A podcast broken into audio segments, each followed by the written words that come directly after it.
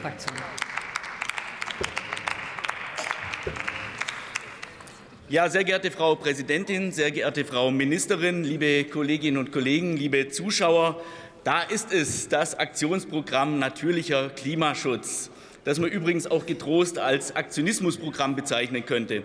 Wir finden hier wirklich nicht viel Neues, sondern eigentlich nur die Zusammenfassung von bereits bestehenden Strategien und die Ankündigung zur Bewertung von möglichen Vorhaben.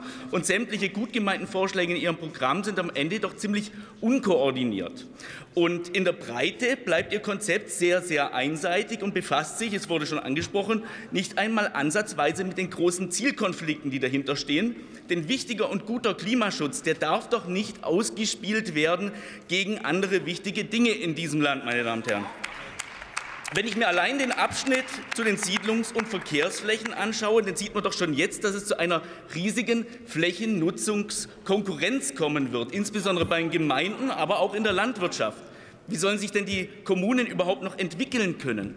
Wo soll Wohnraum entstehen? Wo sollen Gewerbe- und Arbeitsplätze ihren Platz haben, wenn die Gemeinden weitere Naturoasen auf bereits bebauten Grund schaffen sollen? Mit den begrenzten Flächen haben die Kommunen doch sowieso schon viel zu wenig Möglichkeiten und jetzt sollen sie sogar noch Flächen frei machen. Das ist aus meiner Sicht weltfremd und wird den Wirtschaftsstandort Deutschland weiter schwächen, meine Damen und Herren.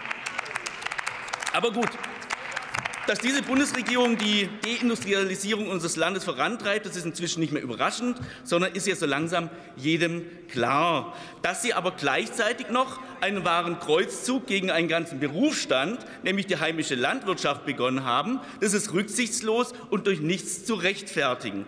Wir sehen doch, wie gefährlich Abhängigkeiten von anderen Ländern sind. Da sollten wir doch eigentlich unsere Landwirte stärken.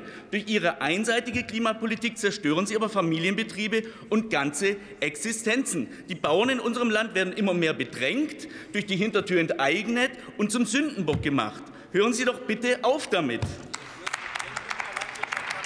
Ich möchte meinen fleißigen Bauern zu Hause gerne sagen können, dass sie sich keine Sorgen zu machen brauchen, dass die Politik hinter ihnen steht und sie unterstützt, denn nichts anderes haben die verdient. Vielen Dank.